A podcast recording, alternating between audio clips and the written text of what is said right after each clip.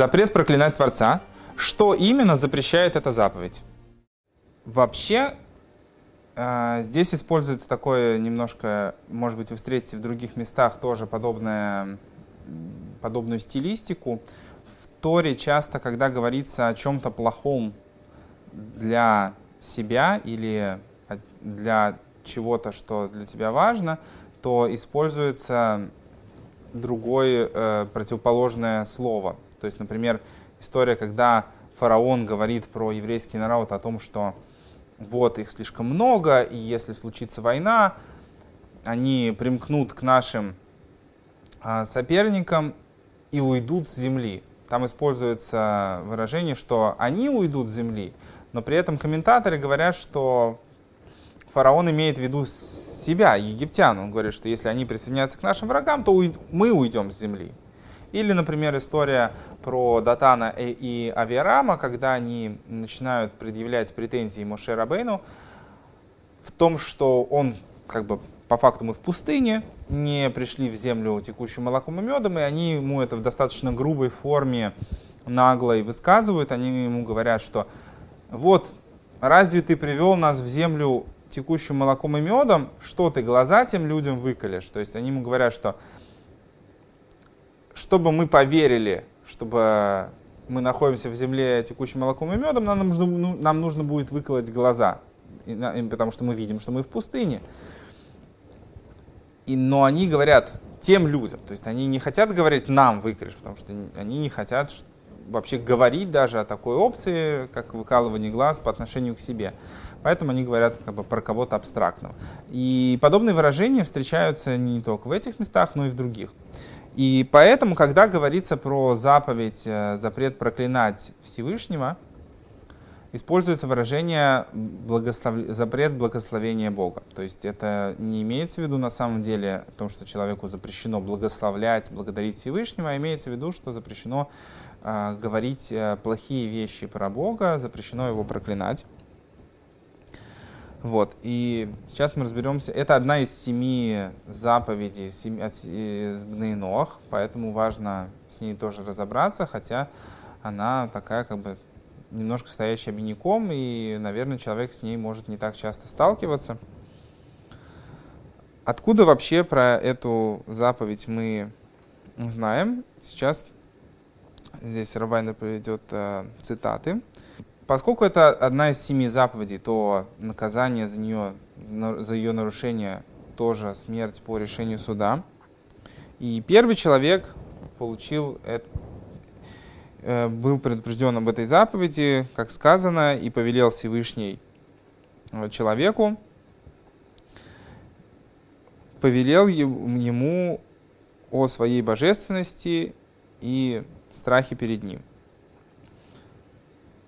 где это видно, что я Всевышний и не меняйте меня, что нельзя менять Всевышнего на другого Бога. Это имеется в виду запрет э, идолопоклонства. Я Бог и не проклинайте меня. Отсюда э, учится запрет э, проклинания Творца. Я Бог, и будет мой страх на вас, ну, будет страх передо мной у вас – Отсюда мы видим э, заповедь о страхе перед Творцом, и страх перед Творцом тоже является частью заповеди запрета проклинать Бога. После э, этого, после того, что этот запрет получал, э, получил первый человек, Бнейнох были еще раз предупреждены об этом запрете уже после дарования Торы. Как сказано, человек человек, когда проклянет э, Всевышнего и понесет свой грех. И проклинающий Бога должен умереть. И Моше также добавил детали этого запрета, потому что нужно понимать, о чем идет речь. Как и во всех остальных заповедях, нужно понимать очень четко, где проходят границы того, что нельзя делать, а что, э, что можно делать, за какое конкретное действие человек несет ответственность, э, вплоть до своей жизни, а что просто запрещено делать, потому что это похоже на это, и какие вещи, может быть, здесь вообще не являются проблемой. В принципе, для нас эта заповедь довольно необычная, так, как, так же, как и заповедь, как, например, не есть от живого, потому что если заповедь, э, если запрет воровства и убийства, это, в принципе, вещи и так понятные, даже без Торы, почти все сообщества в мире живут примерно по одним и тем же законам, то есть, ну, нигде нельзя просто так убивать человека, нигде нельзя воровать, вот, то запрет не есть от живого, это запрет, который мы находим чисто в Торе. То есть, э, да, есть в разных странах, в разных народах, в различных культурах различные отношения к тому, что можно есть, как можно есть и так далее. Но если мы говорим про вот семь законов и о том, что один из них это не есть от живого, и запрет, например, проклинать Творца, то это вещь, которую без принятия Бога у нас как бы не было бы понимания того, что так не стоит делать. То есть, если про то, что нельзя убивать и воровать, человек может, может слышал, если даже не слышал никогда о Торе, то о запрете проклинать Творца, ну, это как бы логично, если мы признаем, что есть кто-то, кто что все создал. Но, тем не менее, о том, что это четко озвученное, запрещенное действие, мы без Торы бы, наверное, не столкнулись с этим. Хотя в других религиях тоже запрещено поругание Творца, и за это человек тоже может понести ответственность, если таковы законы страны, где он живет. Вот поэтому нужно разобраться, что же вообще подразумевается под этим запретом, под этой заповедью. По-простому, под этим подразумевается, что человек употребляет одно из имен Всевышнего.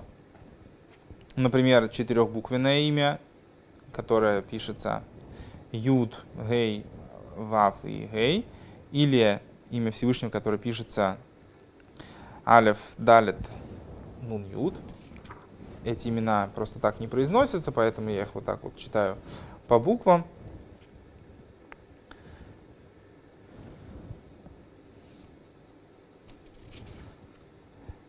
Вот. Оба этих имени, они, в принципе, произносятся обычно одинаково, то есть э, четырехбуквенное имя вообще не произносится по виду своего написания, они оба читаются одинаково. Проклятие имеется в виду, что человек, употребляя имя Всевышнего, проклинает Бога. То есть, например, он скажет что-то, что будет звучать, ну, как вот здесь Равайна приводит такой пример, если мы заменим имя Всевышнего там, именем Йоси, например, то по-простому проклятие Всевышнего будет развиваться, что когда человек говорит что-то типа «пусть Йоси побьет Йоси», или «пусть проклянет Йоси Йоси», то есть когда человек говорит, что Всевышний должен проклясть самого себя, да, и употребляет в обоих случаях имя, то есть он говорит, кто и кого он кто и кому должен что-то сделать. Или пусть милосердный проклянет милосердного, если в данном случае человек э, подразумевает э, Творца.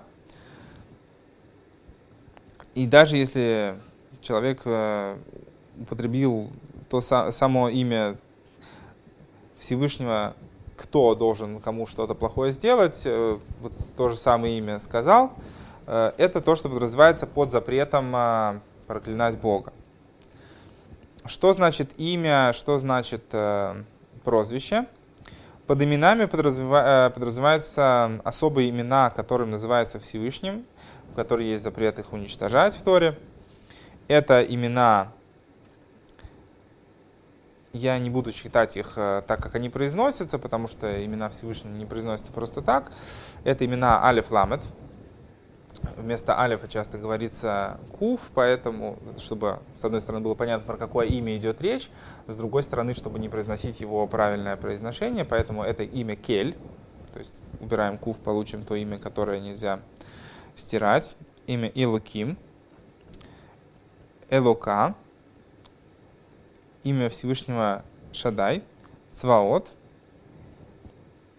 Е и Юд Кей. И всякое изменение имени Элуким, как оно пишется в разных предложениях в Торе, что Элуким это Бог, э, э, часто окончание заменяется на твой Бог, Элокеха, Элокехем, ваш Бог и так далее. Любые вот эти э, дополнительные а, окончания, они не меняют суть того, что это одно из святых имен Всевышнего, которые нельзя просто так произносить и нельзя их стирать, если они написаны. А, вот. И также четырехбуквенное имя Всевышнего, которое уже было упомянуто выше. То есть Юткей, Вовкей. А прозвища — это какие-то определенные названия, которыми мы именуем Всевышнего, но они не, не являются его именами непосредственными. То есть, э, например, э, милосердный, милостивый, Творец, Всевышний в том числе можно приписать к этому.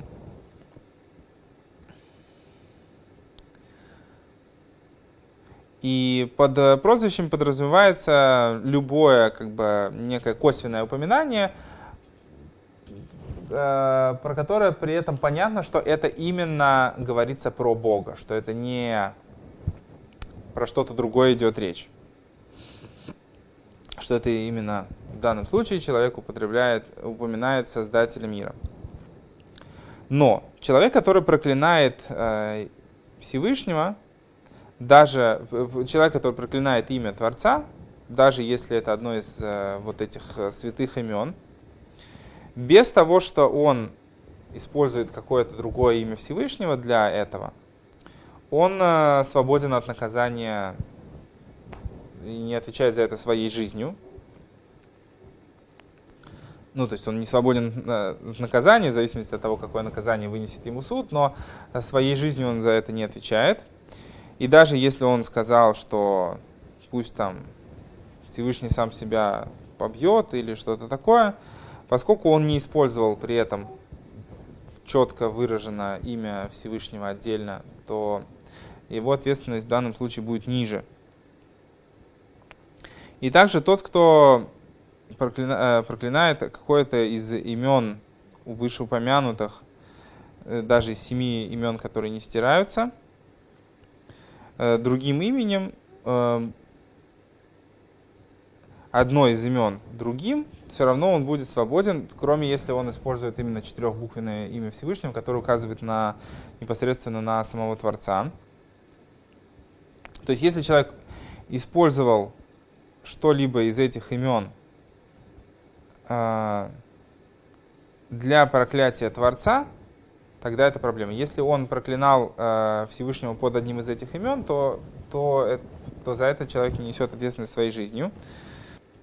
И даже если человек благос... э, проклял Бога четырехбуквенным именем, все равно он будет свободен, потому что ответственность своей жизнью человек несет только в случае, если он проклинает именно четкое имя, у конкретное имя Всевышнего, то есть четырехбуквенное имя, э, каким-либо другим именем, но не если он проклинает э, Всевышнего под одним из других имен. Человек, который просто поносит Бога, который говорил такие слова и раскаялся в том, что он э, сделал, в процессе того, что он это говорил, то есть он это сказал, такой, вау, что я сказал, вообще, как, такое, как, как мне такое вообще пришло в голову, это никак не освобождает его от наказания за то, что он сделал. То есть, если человек совершил этот поступок именно в той форме, за которую он не будет нести ответственность, то как и в других заповедях, как за убийство, как за воровство и за любой другой запрет, если это было сделано именно вот в такой вот э, крайней форме, за которую человек несет ответственность своей жизнью, то, что человек раскаялся, там, может быть, перед Богом он очистился, но то, что это было сделано в той форме, за которую теперь суд его вправе осудить, э, свое наказание человек должен будет понести, даже если он раскаялся через секунду после того, как он это сказал.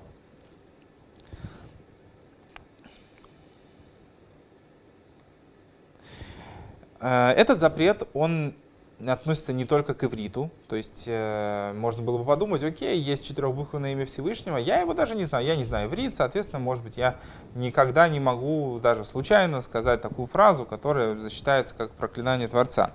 Это не так. Запрет проклинать Творца распространяется на любой язык, то есть неважно, на каком языке человек проклинает Бога, в любом случае это все будет запрещено. Единственное, что своей жизнью человек будет отвечать только в том случае, если он проклинал именно четырехбуквенное имя Бога на иврите. То есть, если он сказал то имя на иврите, как оно произносится, тогда он будет нести ответственность вне зависимости от того, на каком языке он высказывал все эти проклятия, если он использовал переводы имен Всевышнего, как они переводятся в различных языках, в данном случае все равно это будет э, ему засчитано как э, проклятие Творца, если он употребил э, четырехбуквенное Всевышнего на иврите и сказал что-то из и как-то каким-то образом сказал об этом что-то негативное, используя даже если это переводы других имен Творца. Человек, который проклинает Всевышнего не каким-либо именем Творца, а каким-нибудь прозвищем или названием других богов, идолопоклонских, какими-нибудь идолами или какими-то другими силами, то в принципе, если люди набросятся и забьют его просто до смерти за то, что он делает, ну, наверное, не в нашем обществе, потому что э, в нашем обществе человек, наверное, делает это совершенно неосознанно. Но если человек находится в обществе, где понятно о том, что есть такой запрет, и что так нельзя делать, и при этом человек так делает, в принципе, то, что он будет забит насмерть фанатиками, это его удел. Но если, тем не менее, он был э, доставлен в суд, э, то суд не вправе осудить его на смерть, потому что по факту он не нарушил тот запрет, который может привести к подобному наказанию. И даже в этом случае, если человек так себя ведет, э, можно как-то что-то ему сделать можно только в тот момент, когда он так делает. А, и те, кто слышали, что он говорит. Но те, кто слышали от других, что этот человек так сделал, или после того, что прошло хотя бы какое-то короткое время после того, что человек это сказал, уже нет разрешения у людей никак, там, не знаю, ударить человека и заставить его замолчать. Потому что в данном случае этот человек уже закончил делать то, что он делал, и в данном случае твоя ревность уже не имеет права быть реализованной. Тот, кто услышал э, упоминание имя Всевышнего от другого человека и как-то плохо высказался про то имя, которое услышал, без того, что самому упомянуть это имя, несмотря на то, что получается вместе, что они прокляли Творца, тем не менее, ну, по крайней мере, тот, кто последним что-то сказал, тем не менее, человек будет свободен от наказания смертью за это. Все вышеупомянутое это только к вопросу а, ответственности человека перед земным судом. То есть вот если человек сделает именно это, в таком случае суд будет его земной судить и должен будет вынести ему соответствующее наказание. Вот. Но понятно, что по-простому человеку в принципе нельзя ни в какой форме проклинать Творца или как-то по-другому негативно говорить про него. И человек, который проклинает э, Бога, его грех очень велик, и наказание от небес э, вполне себе он заслуживает. Потому как сказано, что человек, который проклянет Творца, понесет свой грех. То есть э, не надо думать, что если человека никто не слышал, э, это значит, что он свободен от наказания за это и что никакой реакции от Творца за это не последует. И не только о том человеке, который именно проклинает Творца, а всякий, который говорит что-то плохое по отношению к Богу, за это все придется человеку отвечать. Даже если человек сказал какие-то абстрактные вещи, которые можно объяснить в ту или иную сторону, если человек на самом деле имел в виду что-то негативное в мыслях, понятно, что перед земным судом он будет свободен. Мы, у нас нет какого-то наказания за мысли преступления, но тем не менее то, что он имел в виду, перед Богом ему придется за это ответить. И также человек, который распространяет какие-то письменные, ну, напечатанные вещи, в которых э, говорится что-то негативное про, про Творца, тоже, тоже понесет свою ответственность за, за это. Да? Наказание за лайки и репосты. Вот это то, что касается непосредственного запрета проклинать Творца. Но, в принципе, по-хорошему по, по получается, что для того, чтобы человек сознательно нарушил этот запрет, у него должны быть, э, вплоть до наказания смертной казни, человек должен быть очень серьезно обижен на Бога и должен понимать, что он делает.